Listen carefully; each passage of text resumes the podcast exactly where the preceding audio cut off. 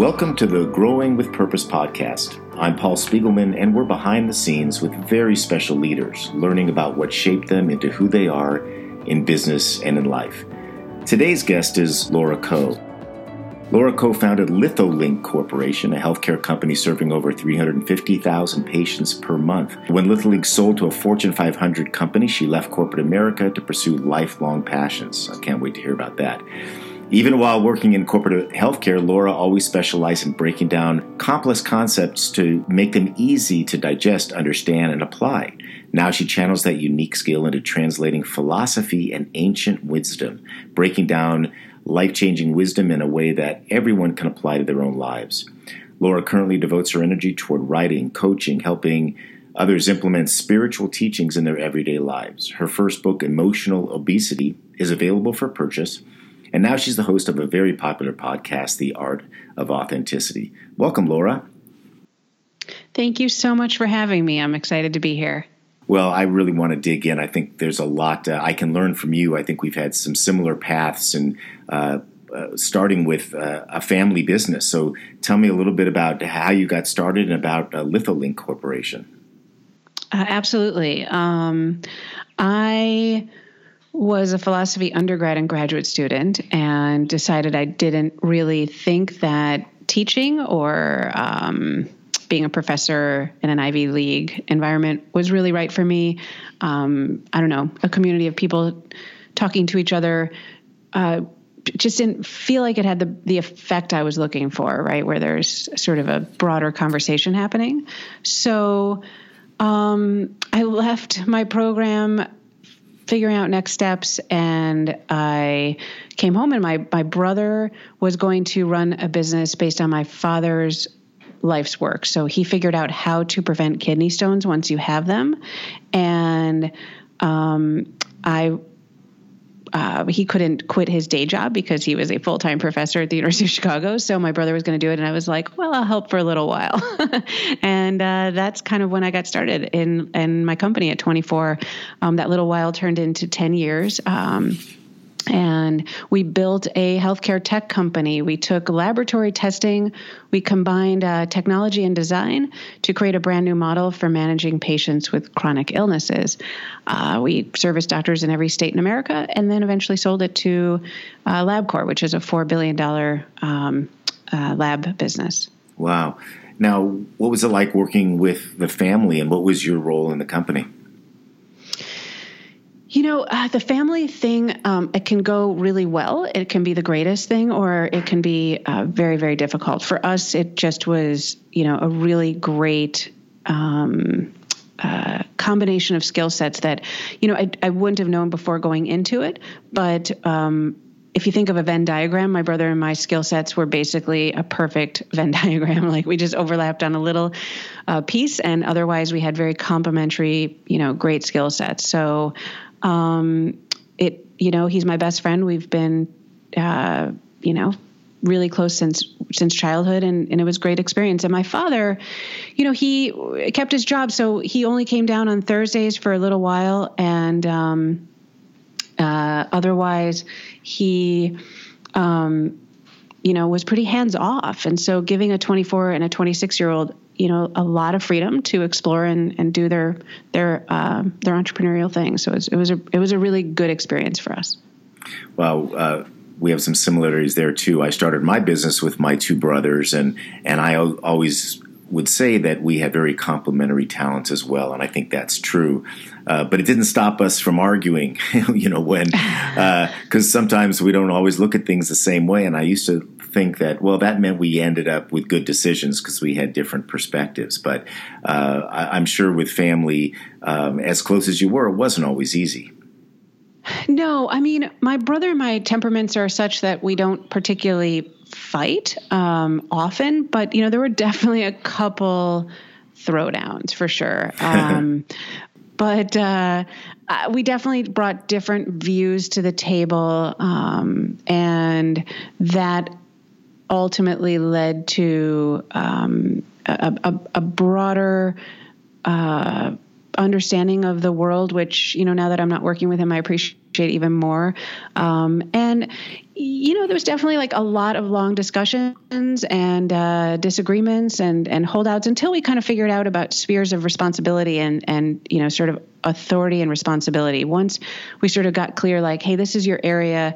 When we disagree, we're going to go with, you know, if, if you're the one who runs that area, you get the final say. That kind of got rid of that gridlock feeling. Mm-hmm. Now, when you guys ultimately sold the business, what led you to selling? Was that a plan, or did you just get approached uh, to do that? Uh, how did that come about? Yeah, I mean, not a plan. We were we we're pretty stable and growing at a nice clip. Um, I decided to have my my first child. I thought, okay, the business is kind of uh, at that that beautiful point where it runs itself. The teams were in place. Everything was just humming along, uh, growing nicely.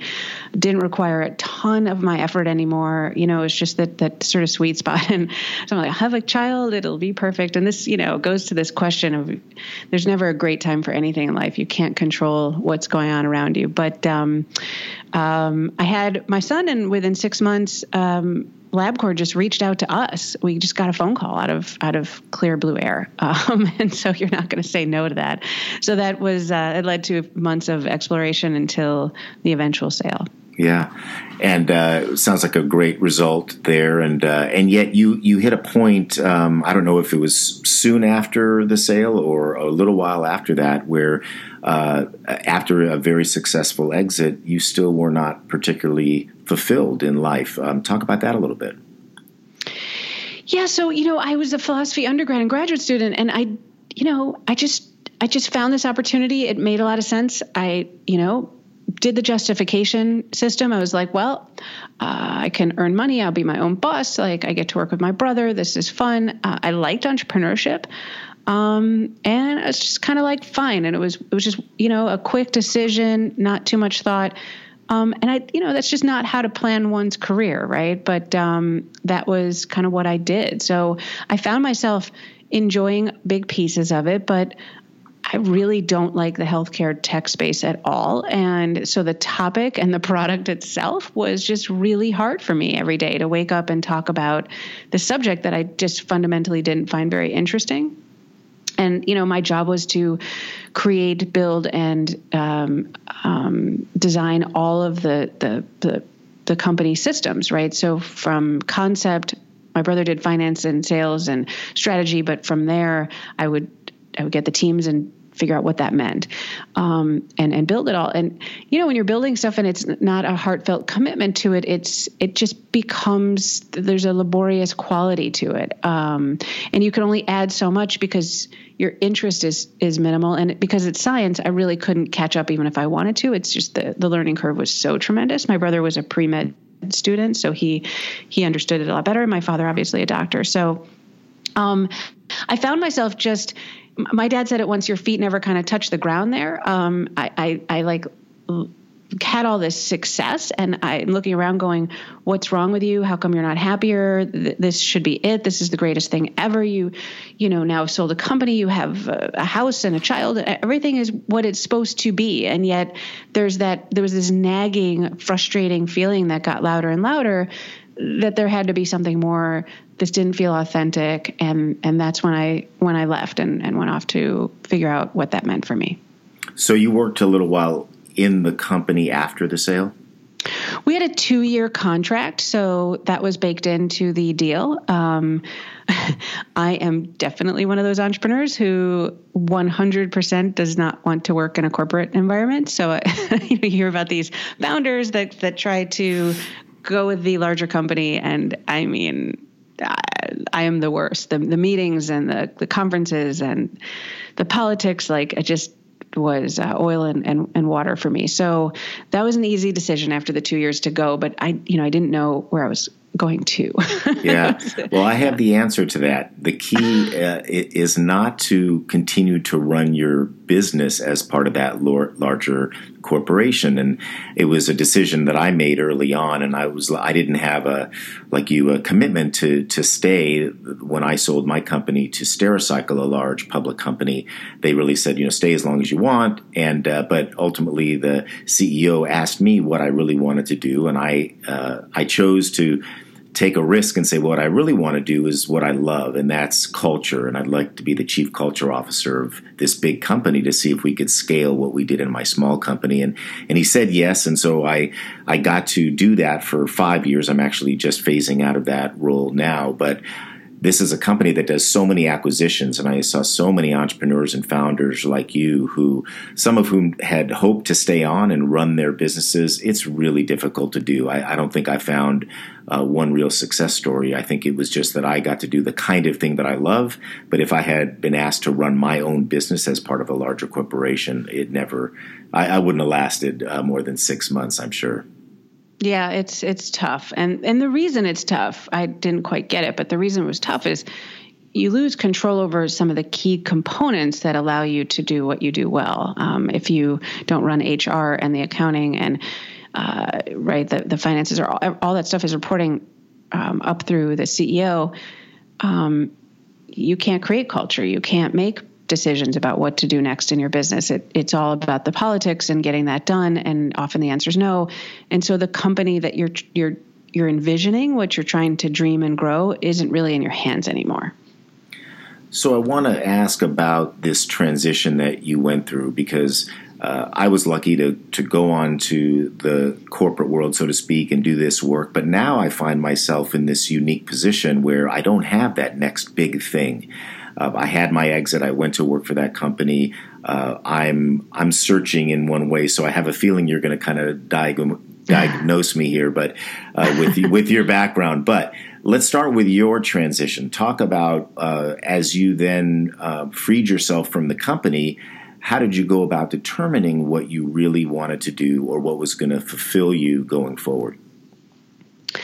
Yeah, um, I did it the most inelegant possible way. I didn't know what I was doing. Um, I had a three year old, and um, I, I, was a little arrogant about it, to be totally honest. I was like, okay, I've got resources. I'm in my late 30s. I'm not 22 anymore. You know, the soul searchy stuff of your 20s is over. Mm-hmm. Um, I'm just going to go out, like, figure out what I want, be done. Um, I didn't realize that the system that I was using to figure out what I wanted was the same one that I had used that got me into a place where I was doing something that I didn't particularly love. And um, I was basically chasing my tail. So I would I would look out in the world, I would see opportunity, I would think about, okay, how could I fit into that opportunity? Does it make sense? Pro and con lists, like all these great things, what one uses to make decisions. Um, I just skipped over this one little part, which was what makes me happy? What do I want? What is the kinds of things that bring me contentment? I didn't. I didn't even think to ask those questions. Um, quite frankly, that question drove me insane and it drives my clients insane they come to me and they're like i hate the question what do you want you know it's like, you can hmm. answer the question what makes sense and what's smart and what will i be successful at but what brings fulfillment is a really frustrating question if you haven't asked yourself that in a very long time. So um, I, you know, almost took a job running a integrated healthcare systems. Uh, Northwestern spun off uh, into a private space, and they wanted me to run that. Great place, incredible um, um, ideas. You know, I, I love integrated healthcare more than what I was doing. Excuse me, and like, okay, it all makes sense but I had that like sinking feeling that something was off. And I just, that was the only thing that I did differently was I committed to if I had that feeling, I wouldn't move forward. But I was like, what is that feeling? What's going on with me? Why am I right? And it was uh, learning to listen to that deeper sense, that intuition, um, learning to discover what you know really excites you, brings you alive, and and um, and that took me a, a couple years until I came back to my philosophy. I came back to the roots of what I always loved. I was a yoga teacher on the side. This has been a passion for 20 years. And I started writing. And um, I just knew instantaneously, like, okay, this is, there's something really here for me. So the, the, was it the writing that, that got you and, and how, how did you ultimately discover uh, that i mean i can understand the question that you're asking yourself is you know what really makes me happy or what am i good at? Is is it just experiencing some things and then having it come to you one day and go this is it or uh, was it something that really was more designed by you? Well so after i spent about two years banging my head up against a wall uh, you know nearly opening several businesses and and then backpedaling and driving people crazy. Um, I I got I dove back into the philosophy and I started reading self help and I started like educating myself like what is going on here? What does it mean to have a purpose based life? What does it mean to find fulfillment? How do you answer that question? What do I want? And then I started. I, I was essentially my own guinea pig. I would just practice these things on myself. Um, see how uh, it, it, would work and then incorporate that in. And, and one of the things that I learned was to stop trying to ask the answer the macro question of what do I want and start to answer the micro question. What can I find that makes me happy today? Can I try something small, low stakes? So people, you know, want to, you know, white knuckle this question. I'm going to get the answer. What do I want? But it's like, are you interested in painting? Well, are you motivated enough to even get a paintbrush, right? Are you interested in um, starting a business? Are you motivated enough to write a business plan, do a spreadsheet, right? Like uh, play with ideas, uh, start with maybe 99 designs do a brand. If you're not even motivated to take micro steps, then that gives you a ton of information towards this bigger question. So for me, I, you know, I started doing these micro experiments what, what do I want? Well, I always, you know, thought maybe writing. So I went to a cafe and I, I just sat down and stared at a blank piece of paper, um, quite frankly, all day. But after about four hours of total frustration, I typed on this page, I hate this blank piece of paper staring at me. I just have to type something or I'm going to go insane. And then I just started typing and I typed one page and I was like, okay, I think I'm onto something. so it was much more the realization that the process was what I call the in, it's inside out. Um, you're working with the external world, trying to figure out how to make it work for you instead of starting with yourself. What works for me? Trying little micro experiments, seeing if you want to do more, and then just keep going from there. I love that idea of the micro experiments and taking the steps and, and asking yourself or just uh, almost observing if you're motivated to take those steps. So I was motivated to get up at five o'clock this morning to try to win a tennis match. Uh, uh, I didn't win uh, by any stretch. I played horribly today, but that is something that is a passion of mine. But I think of other things that uh, that I like to do. Writing is one of them. I've written several books, but am I motivated to write another book? I I don't know.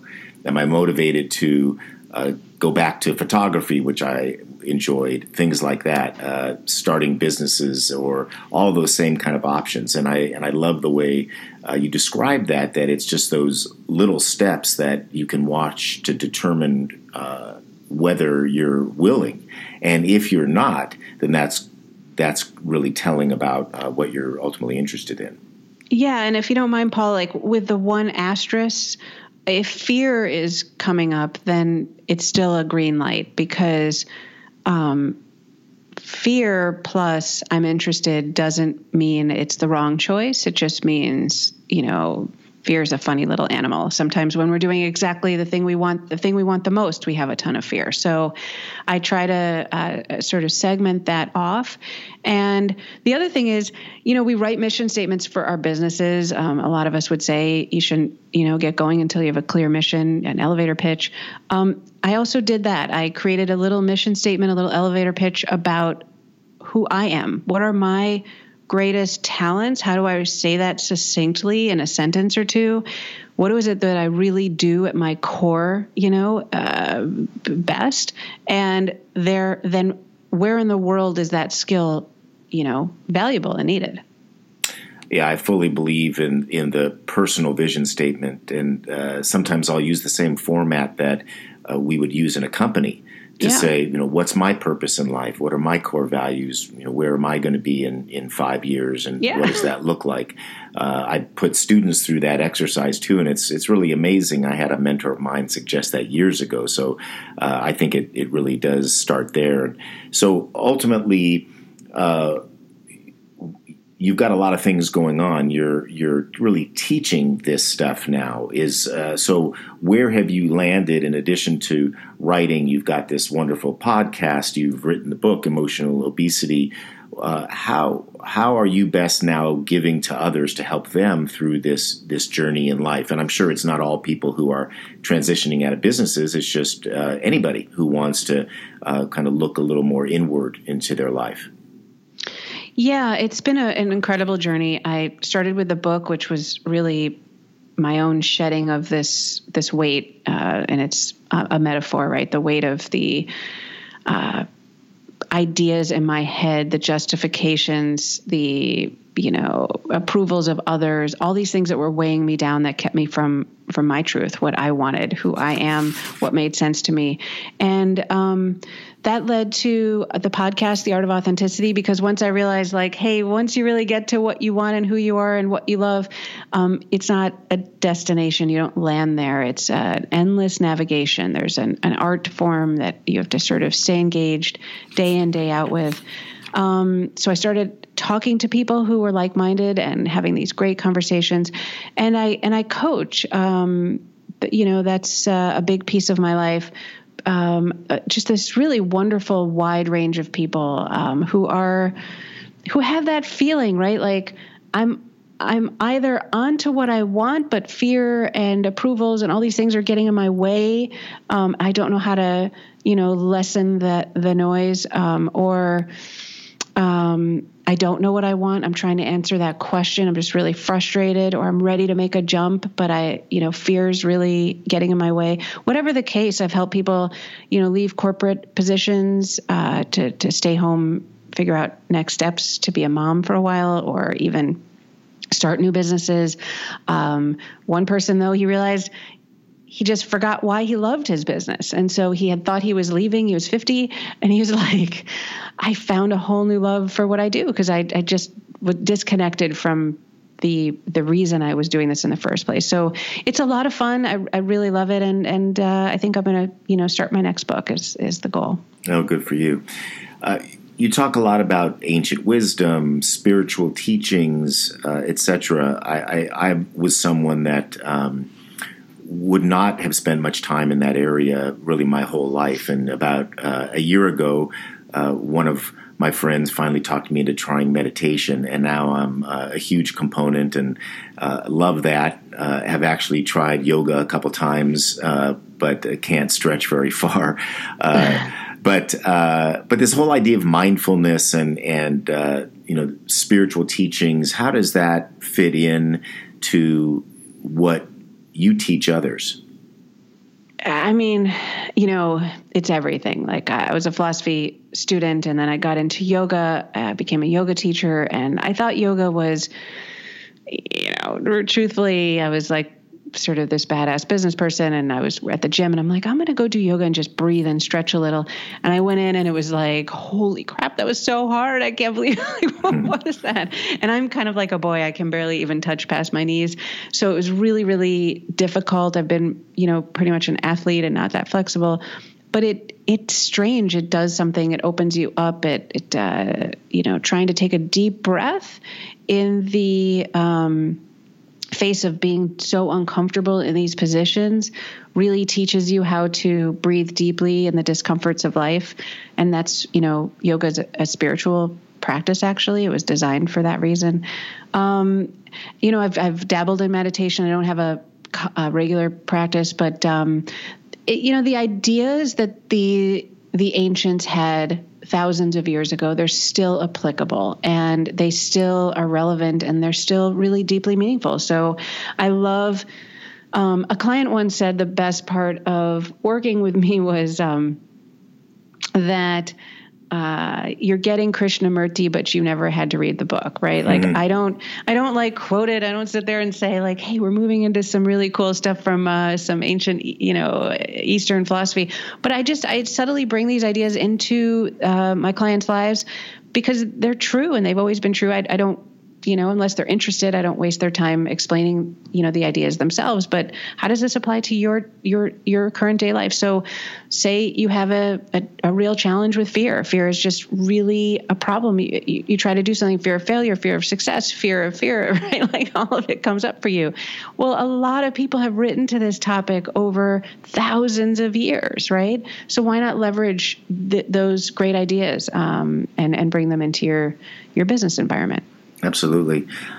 I want to ask you about the this concept of courage because uh, in my work, what I focus on are workplace relationships, and um, many times uh, the answer to a, a, situation or a question is going to be uh, a person's willingness to even have a basic conversation, uh, a willingness to make a tough decision, uh, willingness to leave a job that they're not happy with or that they don't feel fulfilled in.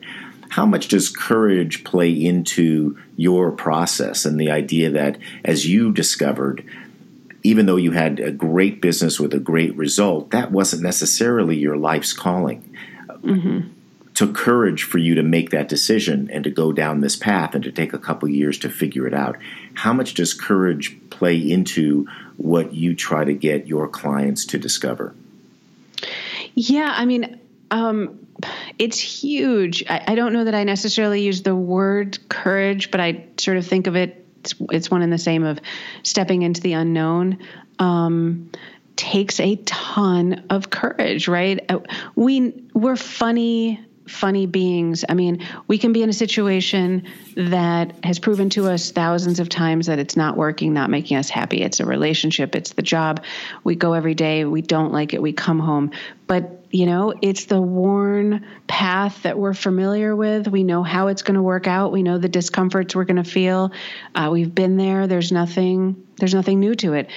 We you know the the unknown the unknown even if it's leading to something amazing is so frightening uh, on a sort of deep visceral um, almost biological level, right? And I mean, I wonder if this just comes from thousands of years ago, and you know, you leave your campgrounds to the unknown next place, and I mean, your life might have been on on the line. But um, whatever the case, it's huge to have the confidence to step into what you're not certain about. If you had a crystal ball and you told anybody, look, I already know that if you make these 10 changes, you will be the happiest person. I have the answer. Everybody would do it, right? Mm-hmm. There's not a mm-hmm. person on the planet. They'd be like, "Oh my god, well then sign me up." Well, it's going to be hard and they'll be, yeah, whatever. If if you're telling me you know the answer is success, money, right? Like it's all working out, everybody would jump on it. So, it's it's that fear of the unknown, fear that it won't work. Um, and you know, life, uh, even when you stay the path, it's not working. So, you know, I think it's it's a bit of an illogical quality to mm-hmm, us. Mm-hmm. You know, I want to take you back a, a little bit to see where this was all embedded in you. I know you studied philosophy and all of that in college and graduate school, but it, as you look back, were there uh, maybe any significant events uh, as a child in your family that framed your interest in this area? Um, in the area of leadership or in the area? Well, I think in uh, certainly in the area of leadership, but but really where this idea of um, studying philosophy even became oh, something you yeah. were interested in. You know, I think it's one of those like sort of innate born qualities to be honest i was um, a really bad student i hated school i was like totally distracted and out to lunch all the time in high school and i read plato uh, it's 15 or 16 um, i didn't understand it. I didn't quite get what we were reading but i had goosebumps. And i just kind of like thought what is this? This is amazing. And I, I, don't even get it but there's something here that was speaking to me it's sort of a soul level. Um, and from that experience when I went to college, I just looked at the course curriculum and I just found all these ancient um, philosophy classes, and I'm like, I got to sign up for this. so it was, uh, I think there was just something that it really tapped within me um, that made sense. And when I would read the philosophy, I would, I would think, oh yeah, finally, cool. Somebody is explaining um, the things that I feel are true in a way that I can't articulate, right? Like it was just a really cool uh, experience for me. So I, I, don't know that, you know, anything on that particular level was framed from a, a, childhood experience. I think I just I had a passion for it. Yeah, just kind of uh, just was there. Uh, mm-hmm. I, I I think my upbringing was completely the opposite. You know, just very practical. Never read any of the philosophers or anything like that, or took a philosophy class in college, um, and probably should have. Uh, looking back. Um, when even in running your company, obviously you had a, a leadership role, and, and you're still a, a leader today. Uh, when was the first time you realized that you were a leader? You know, it's funny. I, you know, I I never really framed myself that way. Um, I, I, was put in this position at 24, and um, I definitely rose to the challenge. It, it, never even it was never a fear or an anxiety for me.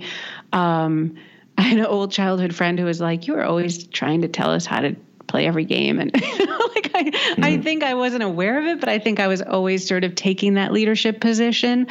Um, I was never the type that would vie for the center. Um, if somebody needed the limelight, needed to feel special, I'm happy to have them take it. But if there was like a little power vacuum ever even in deciding what game to play as kids i would i would always step up and and you know happily be that person. Yeah i was kind of that same way. I, I was always much of an introvert. I didn't need to be the center of attention but i was that competitive one that would say let's do it this way. Yeah. Uh, and that's and and again you don't look at yourself necessarily as a leader but as you look back uh, that's exactly what you were. Um, can you think of uh, any sort of emotional event from your past that shaped your approach to leadership once you were put in that position in your company? Um, yeah, I mean, uh, the emotional event, um,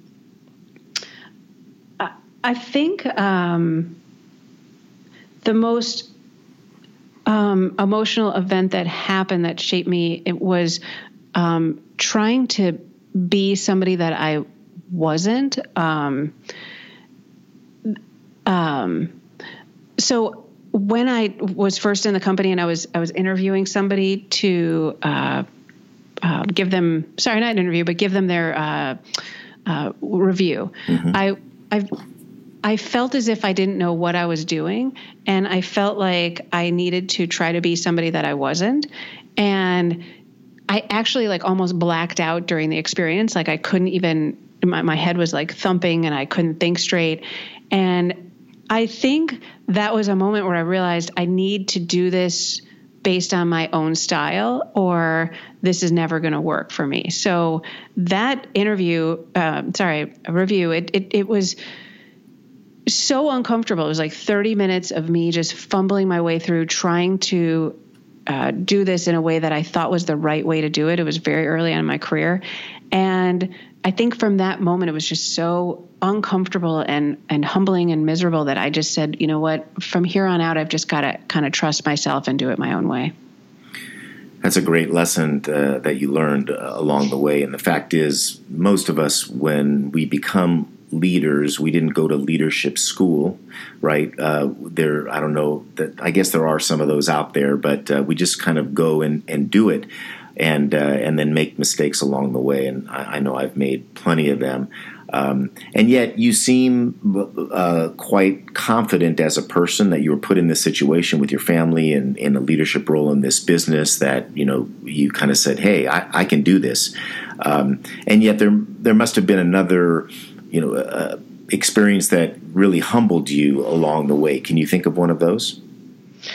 Totally. I mean, the most humbling was, you know, you start off early on and you're winging it. And I was good with that. And I was good jumping in and playing all the different roles and different hats and, you know, taking apart a computer one day and trying to do the accounting the next day. And I, like that, that was sort of not where I was struggling. But when we got to about 10 employees and I couldn't just be everywhere and keep it all in my head and, you know, run around and keep up with everything. Um, and I needed to create systems that worked for themselves and delegate to employees and have them, uh, you know, get things done without me being there, touching it, seeing it. Um, so project management to delegation, system creation, you know, that stands on its own two feet brutal. We were in this massive growth phase. Um, I just didn't have the skills. I didn't really know how to approach it. You know, this is pre all these tools, right? Like we didn't have all these incredible project management tools that are available now, or the internet, or Google to search everything up. So I was like really isolated in, you know, just mostly what I had to figure out. I was I was doing on my own. Um, that was so humbling. Thankfully, I had a um, very senior IT woman who had come from a corporate background and she had learned a lot of project management from doing huge uh, IT projects. And she was very, very um, helpful in sort of hinting. I think she didn't want to offend her boss, but you know, you could try like this. You know, like mm. I would like happily steal her ideas. And be like, "Thank you, oh my god," you know. And so, just setting all of that up was a really, really uh, humbling experience. Did you think it was okay to be vulnerable with other people in the company? You obviously. Uh, were put in this position, finding your way not always having the answers, none of us do, but in some ways being you know uncomfortable uh, in this in this role and some doing some things that didn't come naturally to you. Did you put on a, a good face for everybody, or were you sometimes vulnerable with your own team uh, so that they would help you along the way? Yeah, I mean, I was sort of. Um, always uh, accessible. Um, I just, I never really um, found myself in that role of the boss. Uh, I was always trying to break down those barriers, um, talk to everybody, get to know them. I knew everybody's names and their families' names and what was going on in their lives. And um, I saw that as part of my job. I also under, felt like it's just something I naturally wanted to do. I would mentor people, um, and I would share my own, you know, uh, challenges. Um, so I didn't I didn't feel that that was a sign of weakness. Um, transparency, uh, accessibility, um, being understanding, trying to understand where they're coming from. Those were all just things that I felt like made sense as a leader uh, to to. Um, I had this very unique experience in college. I got to TA a class, and it was myself and one other guy um, we had to run the class twice a week. So we were, weirdly put in this position to teach. And he would come in and try to find the the one thing that the, the, the class might not have read, right? Like catch them a little bit, shame them a little bit, maybe.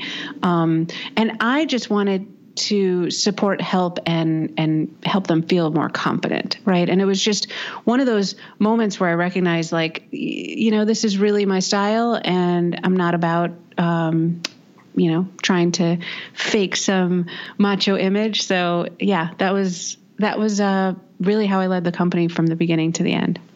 Now that you've had all this experience, all these years in and outside of the company, what would you say is the most important quality of a leader? You know, I say this a lot. I, there's so much out on the internet. Um, you know, I, I could break it down into like just details of of of you know do this more or that that more. There's a lot of tactical things to it. But one of the biggest things is just be kind and nice and be normal. Like they're people right? Like leadership yes i want to get stuff done. And yes i want people to be motivated. But these are people. So explain uh, the company, the value of the company, the importance of what you're doing, get them on board, um, understand why they're not succeeding. Uh, most of the time, it's not because they're trying to get one past you. It's uh, they've got a lot going on in their lives, and um, so you know, to me, that's that's the biggest thing is to to just uh, be a good person and like have a cool mission and do um, interesting things and, and, and help people uh, get their minds around what, what your goals are and find the right people who are excited about that.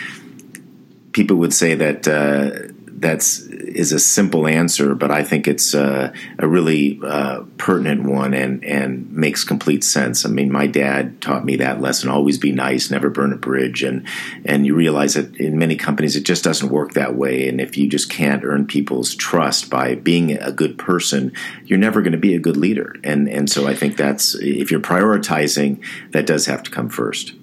Yeah, because you know you'll burn through people. You might get more out of them in six months if you just pound down. Um, but they'll leave and they'll be unhappy, and the work product will reflect that. Or maybe it won't. But I also, I guess, I Paul, I was like, I. I have to walk in here every day. I want to walk into a happy environment too, right? Like it was really important to me that I, I worked somewhere that I enjoyed being. So, you know, I could rule with an iron fist and and probably get 20% more out of everybody. Um, but, you know, what kind of environment is that? So I was in it for the long game, I guess. Yeah. Well, you know, normally I would ask how you would advise a uh, someone starting out in their career, but I'm going to be a little selfish here uh, because uh, uh, I want some free advice. That as someone who has, like you, ran a healthcare company for many years, and I did love it, loved what I did, of course, and then w- went on to work for the company that bought mine for years. Now I'm I'm in search mode. So, uh, what are the just two or three key steps that you would recommend someone like me take to ultimately find that purpose? Because it seems to me that's really what it's about. Yeah. Um, well, first of all, I'm I'm humbled and flattered that you're asking uh, for my advice. Um, I'm happy to um, give you what I can.